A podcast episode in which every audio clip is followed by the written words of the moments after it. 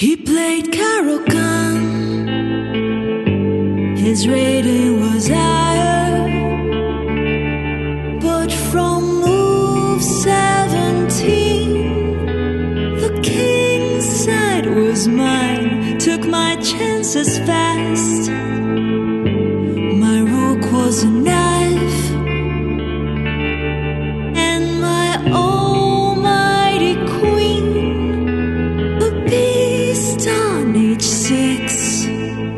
Hello, everyone, and welcome to Ladies Night, the official podcast of U.S. Chess Women. I'm your host, Jennifer Shahade, and you are listening to the artist Huga of HugaMusica.com. And that is a song that certainly captured my heart. Oh, Capablanca. His bishop was small.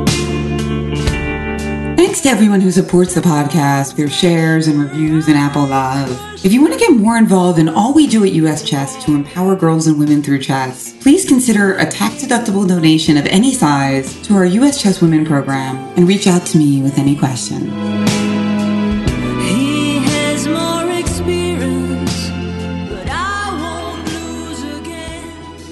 Hello, everyone, and welcome back to Ladies Night. I'm Jennifer Shahade, and today I have two special guests. This is a really important interview for me as one of the highlights of the US Chess Women programming during the pandemic has been my work with them. We have the founders of the Lighthouse Chess Club in Mombasa, Kenya, Judith Karagu. She is the founder and manager of the club. She's also an entrepreneur and the founder of Forte Management. And we have Dr. Philip Mwashe, who is the co-founder of the Lighthouse Chess Club and a chess champion. He is also a doctor and he's actually in holiday now. So I'm able to get a chance to talk to him as well. It's very exciting to have you both on the show. Thank you so much for joining us. Thank you so much, Jennifer. Thank you for having us. It's super exciting. Tell me a little bit about the birth of the Lighthouse Chess Club because I know you are celebrating your anniversary, right? And this is an exciting time. Can you tell me about how you came up with this idea? It was actually uh, sort of an accident, as most of these things happen. I was previously chairman of uh, of running the Mombasa Chess Club, and I had a kind of a falling out after the 2017 Mombasa Open uh, Chess Tournament with some of the members of the club. So I decided to go and set up uh, my own club. We had actually worked with Judy in that um, the Mombasa Open. We even invited uh, Grandmaster Vishy Anand, and uh, he was kind enough to grace our uh, this tournament. And from that time, we decided we're going to help build up chess in Kenya. And Judy had so many ideas because she's from a management background.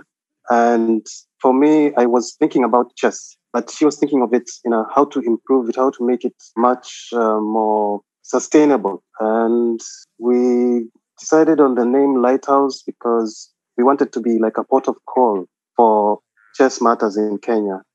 Uh, people who want to learn chess, who want to improve their chess, who want to buy chess equipment and so on, would have this lighthouse. Judy can add some more from that. Yeah, I'd love to hear more about the Mombasa Open, Judy. Is that the one where you um, also connected with David Yada and Vishy Anand came? Is that the same tournament? Yes, yes, that's the same tournament. Um, so also Chess Kenya Federation reached out to us to organize the Zone 4.4 chess tournament, and using my project management background, we combined the the Zone 4.4 and the Mombasa Open. And we thought that um, since most of the tournaments in Kenya were literally uh, really small, the prize fund was very small. I think the highest was uh, $100. So we decided to come up with a fund of uh, 400,000. How much is that in dollars?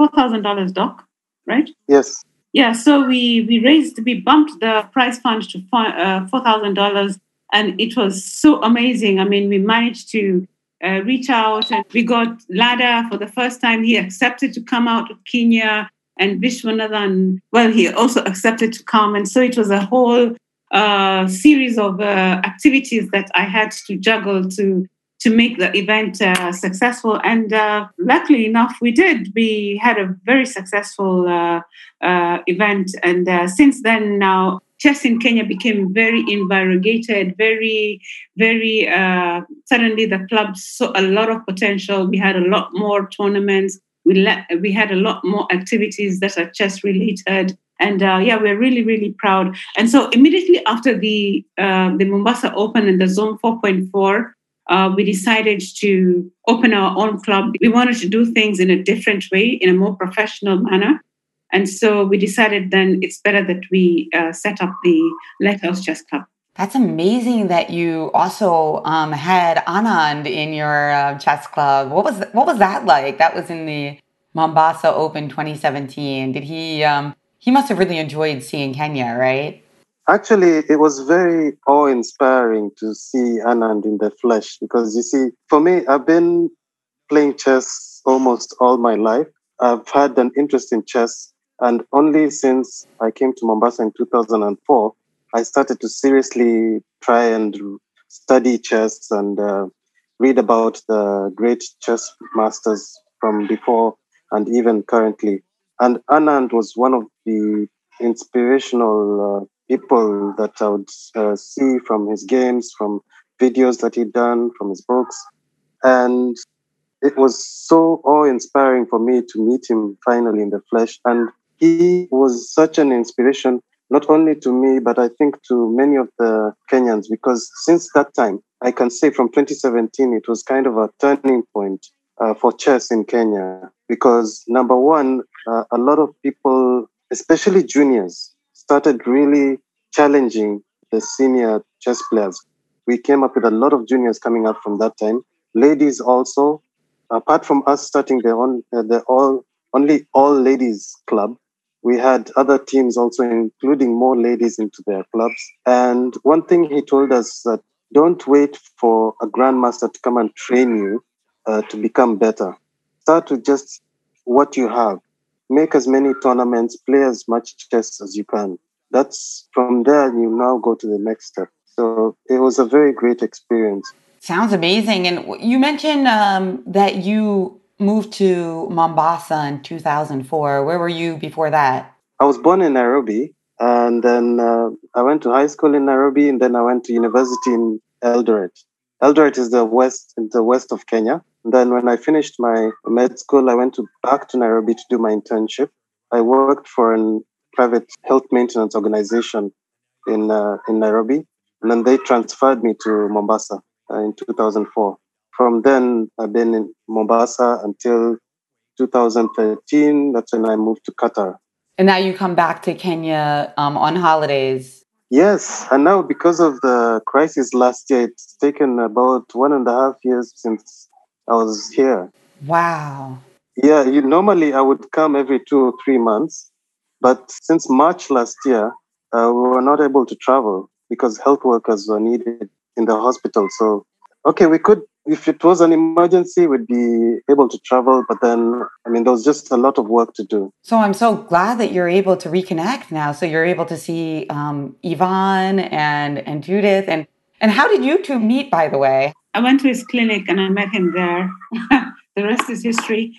Um, I, I, think you you do realize, uh, Jennifer, that um, I do not actively play chess. I do have a basic knowledge of chess. I do the administrative and managerial functions of uh, running chess. And my the missing part is now Philip. Philip and my daughter are the ones who are actively involved in uh, playing chess. So uh, that's us, the three of us I sometimes just look at them playing and I see how best I could transfer what some of the ideas that they're talk, we're talking about.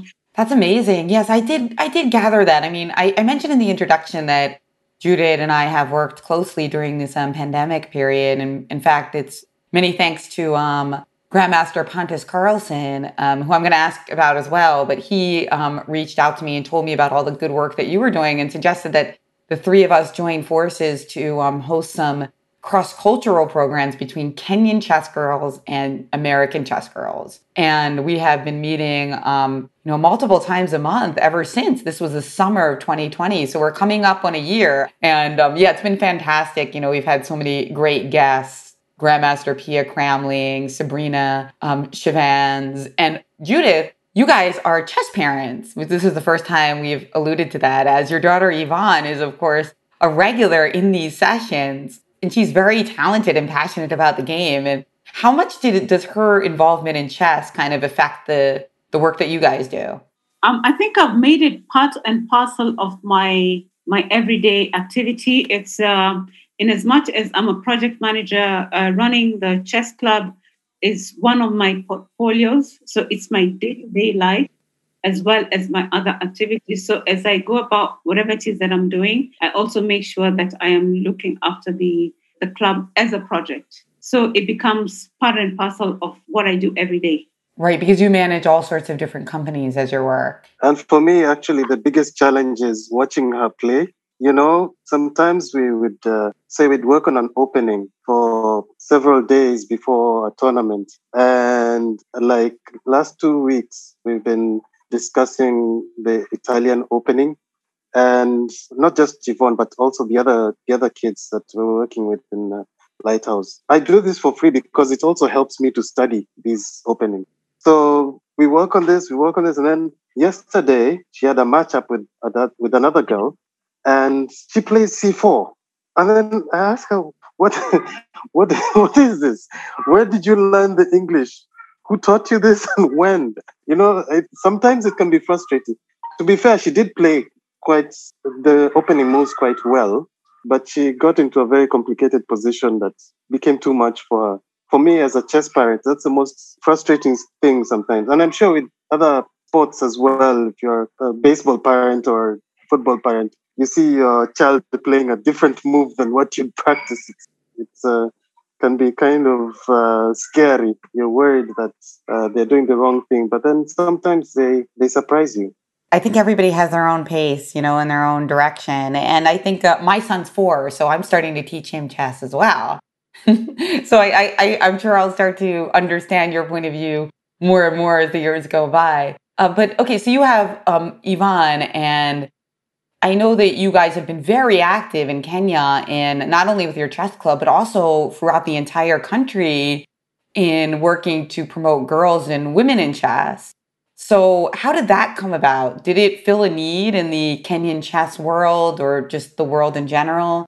Tell us about how you got that idea we wanted to be to have that impact when we set up the club we wanted to to do things differently and we knew that there was a gap that had to be filled in kenya. And so we started doing the uh, the tournaments around the around the country. And uh, there was a need there was a hunger for a lot more chess activities. And we kind of like gave the other clubs a nudge, a soft nudge to start being more, more and more active. And then suddenly we saw all this mushrooming of uh, of clubs, uh, you know, because uh, now suddenly there was a there's a interest.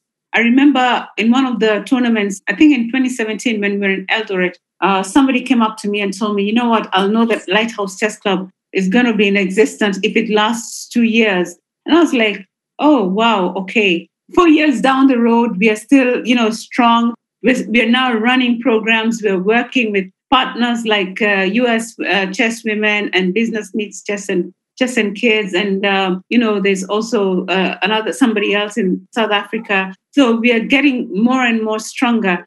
We kind of like spurred that hunger, and uh, we suddenly saw a flurry of chess activities, and we are really, really proud to see that we were part of a very vibrant chess uh, environment in Kenya. And what are some of the unique challenges that girls and women face if they want to be chess players in Kenya? Before 2017, women, you'd find the Chess Federation in Kenya used to hold the leagues. And the leagues would be the clubs playing against each other in the in the Kenyan league. And most of the clubs almost always having 100% boys or men.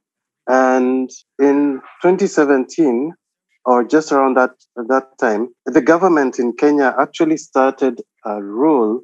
There's a two thirds rule. So whatever organization or company board of directors, for them to be representative of uh, the gender representative, they should have not more than two thirds of uh, one gender. So, based on that, I got an idea, and at the same time, I got this idea. One of the ladies from one of the clubs approached me and told me, uh, "Listen, we've I've been a member of this club for the past five years. I have never played in the league because whenever they put the ranking for the league, the ladies are usually put at the bottom. So they will never get an opportunity to play. So I told her, okay, so why don't you get a few ladies who are like minded, who are, they don't have to be very good chess players, but at least if they know the rules and they can play, we'll set up a club. And we started the Lighthouse Chess Club with women. So it was an all girls club. And in fact, one of the girls, one of the girls was someone who had never learned chess before, but she learned chess from that one year. And the next, in the next league, the next league match, she was actually beating one of the uh, national uh, best lady players in the in the country. The thing is, what I realized is that girls in Kenya, in, in chess specifically, have not been given the opportunity to play. This is one of the main reasons we started Lighthouse Chess Club. And since then, a lot of clubs have actually introduced uh, girls in their club and they've given them, if, because before now, when the government introduced this, they were putting them on the fifth board. So the girl can play, but then she'll always play on the fifth board. So we had a club where all the members were girls. And one of the officials asked us, uh, listen, is it legal for you to have an all girls club? Really? The beauty of this was that um, the girls could now play board one, which was deemed to be the strongest board, and they could play the strongest male male players. And as a result of that, the girls became stronger and stronger. We got them a coach, and that was one of the attractions. Uh, you know, because we had the girls, we made it uh, mandatory that they had to uh, attend training uh, to work towards becoming better at what they're doing. Because since now they were playing board one to five, and board five was seen as the weaker board. So we needed to make sure that we build their capa- capacity so that they're able to match the other other teams which have strong players on board one, two, three, four. That's amazing. I mean, I, I didn't know about this law in Kenya. Wow. So it didn't force chess clubs to add women, but it, it it kind of just gave them the idea that it was it was necessary, it was inspiring. That's amazing how that can make such a quick effect. Now, I have heard um, that you sometimes have issues when you want to enter a girl or a woman into an open section. You had uh, mentioned that Yvonne tried to play in the uh, the open section of a recent Kenya Junior Championship, and there was some there was some resistance. Tell us about that. Yes, uh, the just recent, I think three weeks ago, we had the Kenya National Youth Chess Championship, and basically the open section is what everybody's calling the boys section. And then we have the girls section. So Yvonne uh, decided to play in the open section under 12. Mm-hmm. And there was an uproar because uh, they were saying that uh, why why am I allowing uh, Yvonne to play in the boys section and not in the girls section? And maybe she could actually win and make it in, into the national team because what uh, chess the, the, the federation does is that it picks the best, the, the top player to form the national team. I responded back by saying that uh, I'm sure we all have different objectives. We're still trying to build Yvonne's capacity, and she wants to fight her fear or her, she wants to feel that she's able to play with boys and beat them on the board. And she got five out of seven, and she felt really, really good. She was 15 out of 80 uh, something boys. So she did she did quite well and it made her feel really good. As opposed to now had she played with only girls then she would uh, still have felt that the boys they're untouchable. You've got to stay away from the boys. You've got to you got to play in the girls section. So basically we want her to think out of the box to push her boundaries and push herself so that she's able to become stronger and become a stronger chess player. And that is what we are trying to encourage also all the girls that we have in the club, that they can literally play anywhere that they feel confident uh, to play. That's beautiful. I'm so happy to hear she did so well. That's fantastic. You got you should send me some of those games. We got to tell that story to the uh, girls club. I I think that in an ideal world, I know logistically it's not always possible, but I think it's great if these open events are held separately from the girls event so that girl who's talented wants to play in both so she can play in the open and and the girls. It's not always possible, but we we often do that in the United States. Like we have the national championships and they're usually held at different times than the girls national championship. Uh, so that some girls can travel to both.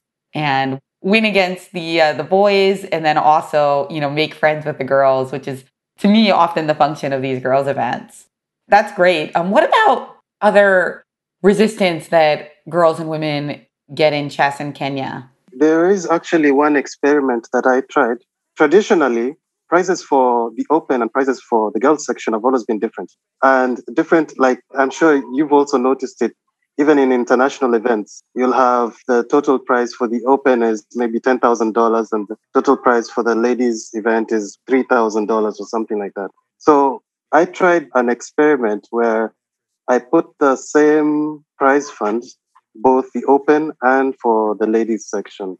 And again, of course, there was a lot of uh, resistance from the boys because they said, hey, listen, you have only two girls for every 10 boys who are playing chess how can you give them the same prize fund? And I said, but listen, maybe there are not so many girls because the prize fund is less. Because you see, like most of these tournaments are held in Nairobi, which is in the center of the country. And it means somebody has to spend some money actually get to the tournament and travel time and so on, and maybe even take a day off work, eh, a Friday or Monday for traveling. So I think it would be fair to compensate the girls the same way that we're compensating the boys to be able to get enough money for transport. That's what we did. And that in itself also, I think, helped to increase the number of girls who are playing good chess because now they actually came to play to win.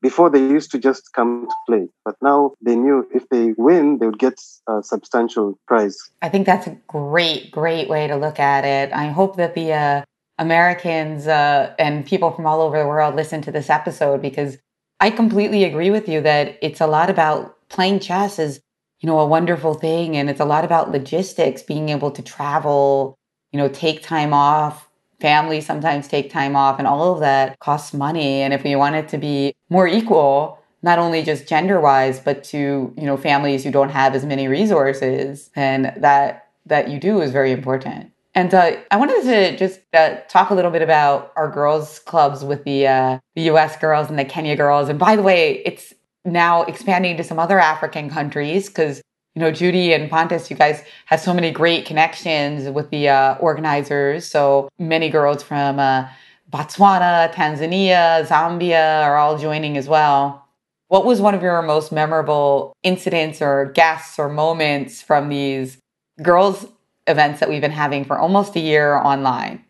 I think, Jennifer, you and uh, GM Pontus have done a great job in uh, bringing guest uh, grandmasters, train the girls and the girls really look forward to to the sessions. And the fact that you yourself is a woman grandmaster that already inspires them to the point that we find that now the the boys are actually grumbling and asking us because now they've realized that uh, lighthouse chess club is the club that initiates innovative ideas. They're like when are you going to start a program that's going to also include us uh, boys and men you know but i think uh, because uh, the, the, girls do get to talk about some of the sessions and uh, uh, I think over the period of time, it's nearly nearly eight months now since October.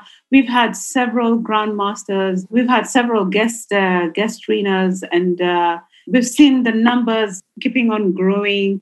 So already there's a buzz, and everybody is already you know, kind of like making sure that they're going to be available to attend that that session, even though it's going to be late at a very late hour for us. I wouldn't say any specific guest, but I think just the fact that they're being trained by high level chess players uh, is already uh, such a boost for these girls.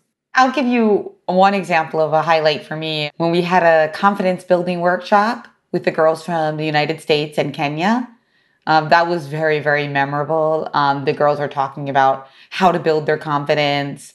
And we even had Lucy Wanjiru, who I believe is the current Kenyan women's chess champion, right? She um, at some point showed off her her lyrical skills and started rapping in the session.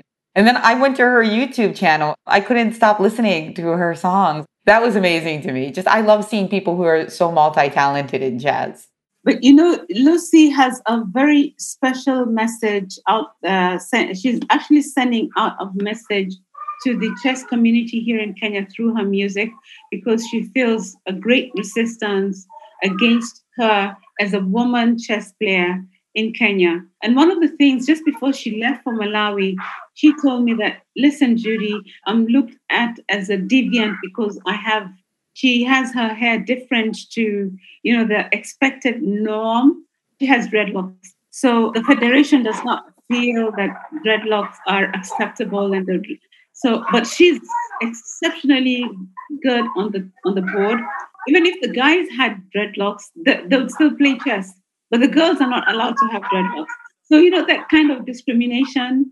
I mean, they still it's not it's not just about the prize fund, but so many things that are there's no equitable approach to ladies chess or girls chess to the boys and men's chess, and that's something that we're really trying to to ensure that it's even. Yeah, I mean, I'm sorry to hear that because she's so talented. I mean, there are there are some court cases in the United States actually related to the exact same thing, you know, protecting people and whatever hairstyle they might want to wear to work as, you know, sometimes employers try to get them to like cut their dreadlocks. So that's actually been in the American news a lot as well. But how did that resolve? Because I understand that with your help, she was able to um, go on that trip to Malawi with the national team in the end anyway. Yes, she did. Yeah, she did. And I, I, have been uh, following her and seeing pictures. And she does have her dreadlocks. And uh, at the same time, we also have another player. He's a male, also upcoming player. He has dreadlocks and he does braids. He also braids his hair. So why isn't the federation raising any issues about the male who is braiding his dreadlocks but they have an issue with Lucy's dreadlocks. Lucy normally vents out and uh, speaks out against the discrimination that she feels is actually there on the board and on the person, on the chess player, on the lady chess player through her songs. And uh, it's just unfortunate that she sings, she raps in Kiswahili, and so it might not be uh, understandable to everybody but we are able to tell exactly what it is that she's saying. Some of the rap songs are in English, and she gets really aggressive through her songs. But uh, basically, she's just trying to release her pent up emotions so that uh, she can feel better. Yeah, and to make the world more more just. It sounds like she's got a mission. I think she's very bold. I want to applaud her because she has found her voice through her rap music. A lot of the other ladies and girls don't actually voice out some of their issues that are brought up against them because either for fear of intimidation. So uh, they keep it quiet and so you know it boils inside them. But lucy brings it out through her songs. So lucy has learned to find her voice and to speak out against some of the injustices through her song unlike other girls who have to suffer in silence. Which reminds me of another event that we did that I loved so much. I think this was a very early event where we had a, a wonderful uh, coach and chess player who um, helped lead a session on teaching the American girls Swahili through the chess pieces. That was beautiful. That's amazing. I mean, it's a cultural thing, and we share little tidbits, our national, you know, treasures and meals and languages. I think that really kind of like bonds us together. That's so exciting. I saw that the American girls really wanted to learn what's happening in our countries, and we wanted to know what's happening in their countries. I see that the American girls and also the Kenyan girls and their other girls actually look forward to those sessions. I tasked the the team leaders to come up with what they would like to share with the with all the girls. You mentioned earlier, I think uh, Philip and you both mentioned how your daughter earned like these life skills by playing in the open section and you know overcoming any kind of fear she had that she wouldn't do well. And I think that the life skills that the American girls and all of the girls from Kenya as well get from an event where it's not only about chess, but also about learning about, you know, whether it's Swahili or American geography it's something that is just more more direct because you're talking to people who live in those places. I think that's an, a marvelous ability of chess. Absolutely. Yes it is. And one of the things that chess has done actually for yvonne is, is that it's opened up for her to be able to see the world as reachable. In kenya and i think generally in most african countries traveling out of the country has is always a dream. It's always something that people see like it's almost inachievable. But then when we get people from outside the country coming to Kenya and they tell us about their lives and we find that their lives are not so different from ours in, in many ways, only that they probably have a different culture. Yvonne has made some friends from Spain, like David Llada's daughter. I don't know if you've uh, you've seen in uh, David Llada's book, The Thinkers. Yvonne and Nawi are among the pictures in there. so it's made her to be more curious about the world. The reason I brought in Judy in 2017 to help with the Mombasa Open, because she's more of a better manager than I am. And she came in and she saw what the, we had a prize fund of about $1,000, I think. And she says, What? I've been holding poker tournaments with prize, prize funds of $50,000. Why should this one be a problem? And she really pulled it off and it, it was very successful. I told her, I hope one day that you're able to speak to or to meet with uh, Jennifer Shahade because she's a brilliant chess player, but she's also a brilliant poker player. You two will probably have a lot more to talk about. Oh my God, that's amazing. I didn't know that you guys knew who I was four or five years ago. But yes.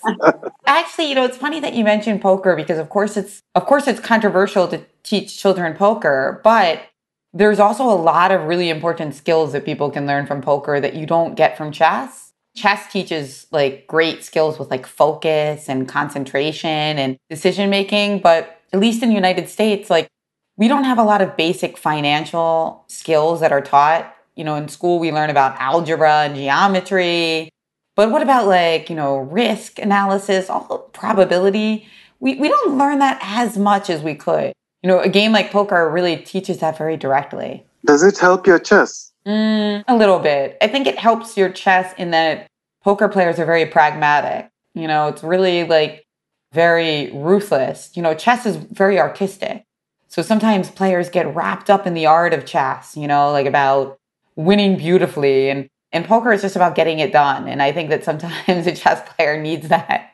So, what's next for the Lighthouse Chess Club and specifically all the girls and women's events that you're doing? We are going to be starting the uh, leagues very soon. Well, Chess Kenya will be hosting the, the league online. We'll be having a group of young girls playing together as a team. We'll try and make sure that we, we have the young girls and the older girls. And then we are also starting to scout and uh, build capacity uh, for chess players in Kenya and so we are in the process of coming up with a framework and the proposal, who we are going to work with. And we already have one of the largest uh, media houses that wants to work with us. We are currently holding discussions with them to see how we are going to make sure that we grow chess in Kenya and that we also scout for talented players and make sure that they actually get the right training that they deserve.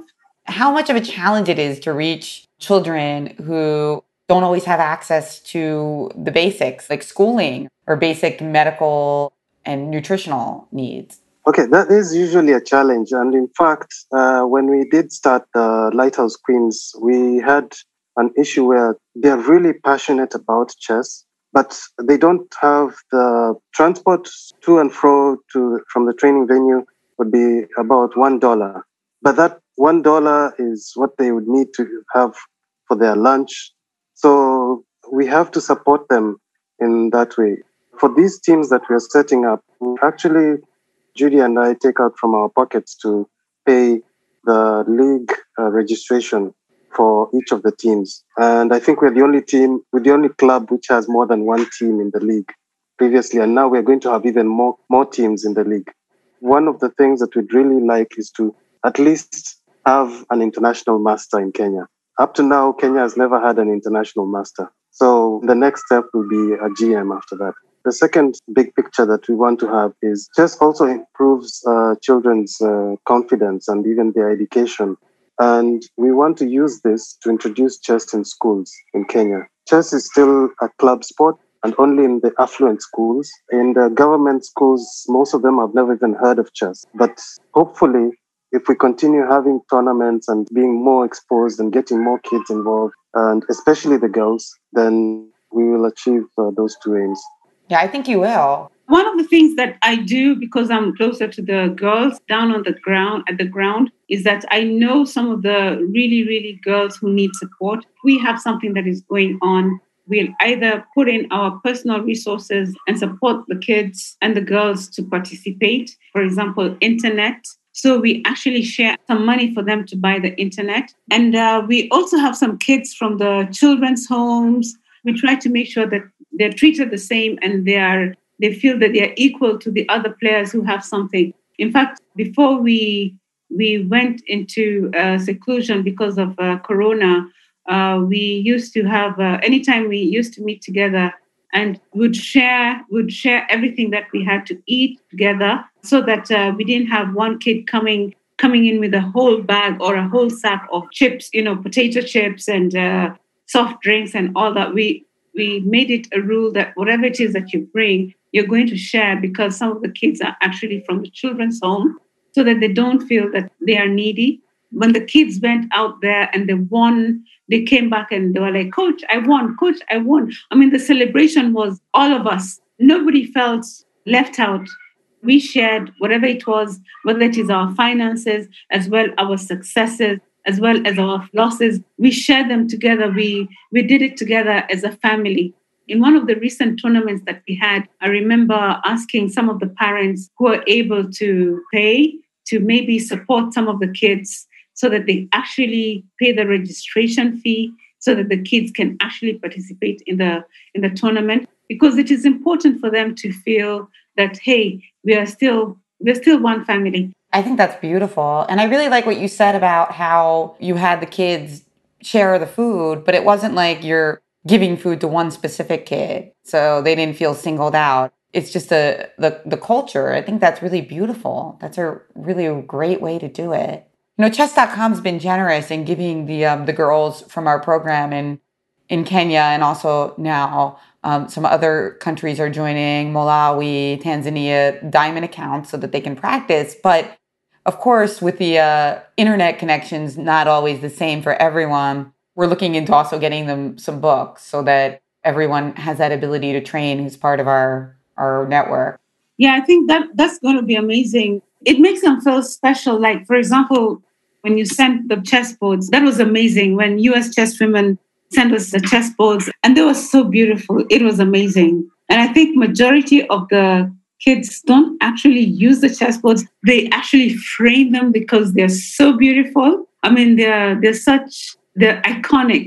But now that we have other countries on board, of course, we've got to get the team leaders to buy into the idea. We've got to share our initial purpose for when we started the collaboration between uh, US chess women and business meets chess and kids with the Botswana, Malawi, Zambia, Namibia, Tanzania, Uganda, so that uh, they also, it trickles down and uh, benefits the girls in their countries. Absolutely. And by the way, Business Meets Kids Meets Chess, that's the Grandmaster Pontus Carlsson's work is done through that organization. He's been absolutely wonderful in coaching and also coming up with ideas and introducing us in the first place. You know, it was so hard to send those things to Kenya. And it's like, it just occurred to me that because they go through customs and they need to make sure that you're sending what you said you were sending. It's like without you, without people like you, Judith, it's just so difficult to do that kind of transferring. It's absolutely essential to have people like you um, working in the chess world, especially emerging chess country like Kenya.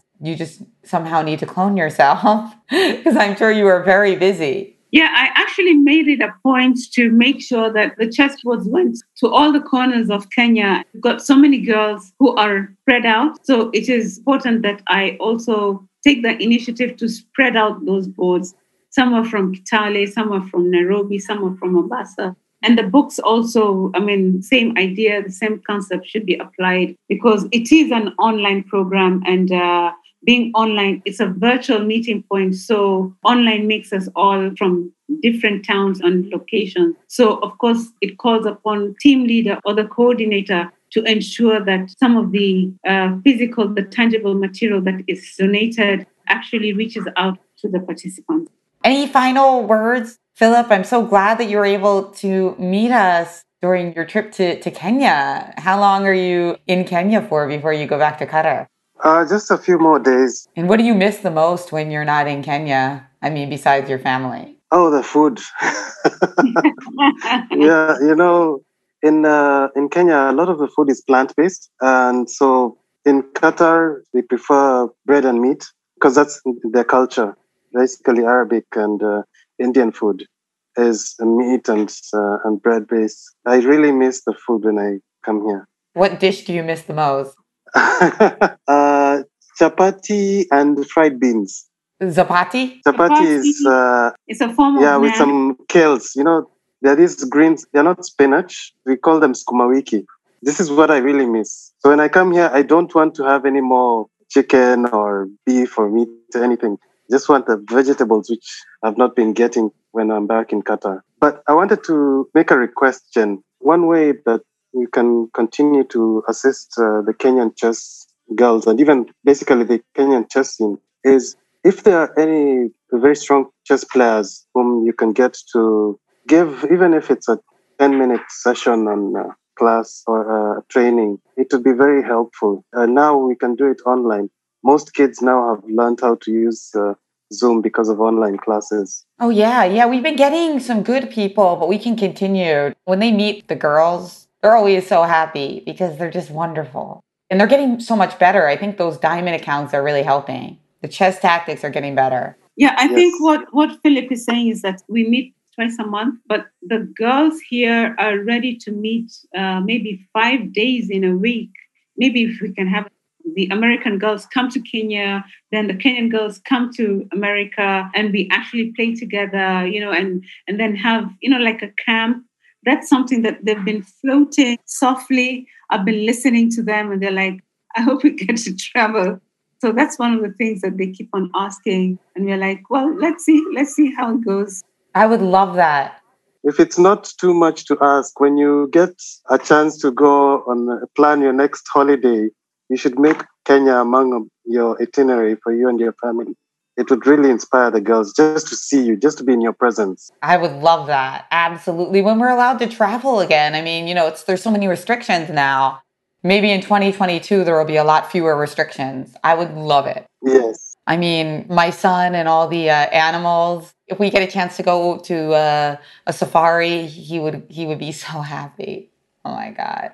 Don't worry about that. You just tell us you're coming and we'll organize for you everything. Yeah, we need to coordinate it so that you're around as well. You know, I would love to meet you.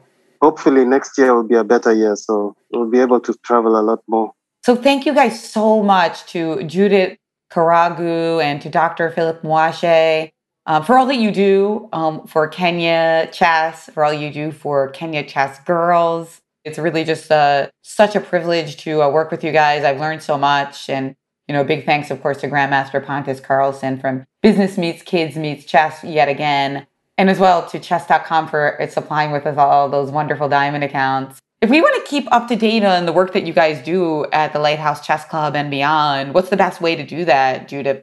We do it on uh, Twitter, Instagram, Facebook, and our website. Wonderful. And we'll put the links to those in the show notes. Be sure to keep up to date with the Lighthouse Chess Club. They're doing some really innovative things and broadcasts, and you can figure out how to, to join in and, and support them. So thank you guys so much for joining me. This was such a wonderful conversation. I learned a lot of new things. Thank you for creating the time to just organize the special guests who are coming into the sessions. It's amazing. It's not easy. And thank you to GM uh, Pontus also for, you know, for having this idea and for reaching out to us. Really, we really appreciate it. Thank you very much. It's really a great honor to meet you. If you like what we're doing at US Chess to encourage women and girls to explore STEM fields, accentuate competence, and approach an even ratio with a focus on intersectionality, your donation to our US Chess Women programs is always appreciated and tax deductible. The US Chess suite of podcasts, including Ladies Night, are produced and edited by Jason Andre at Seven Season Films, Photography and Media. Please visit sevenseasonfilms.com to find out how to start your own podcast. Don't forget to listen and subscribe to all US Chess podcasts from One Move at a Time, Cover Stories, and The Chess Underground. Till next time, may every night be ladies' night. Now, according to Stockfish, I got it all wrong. After slightly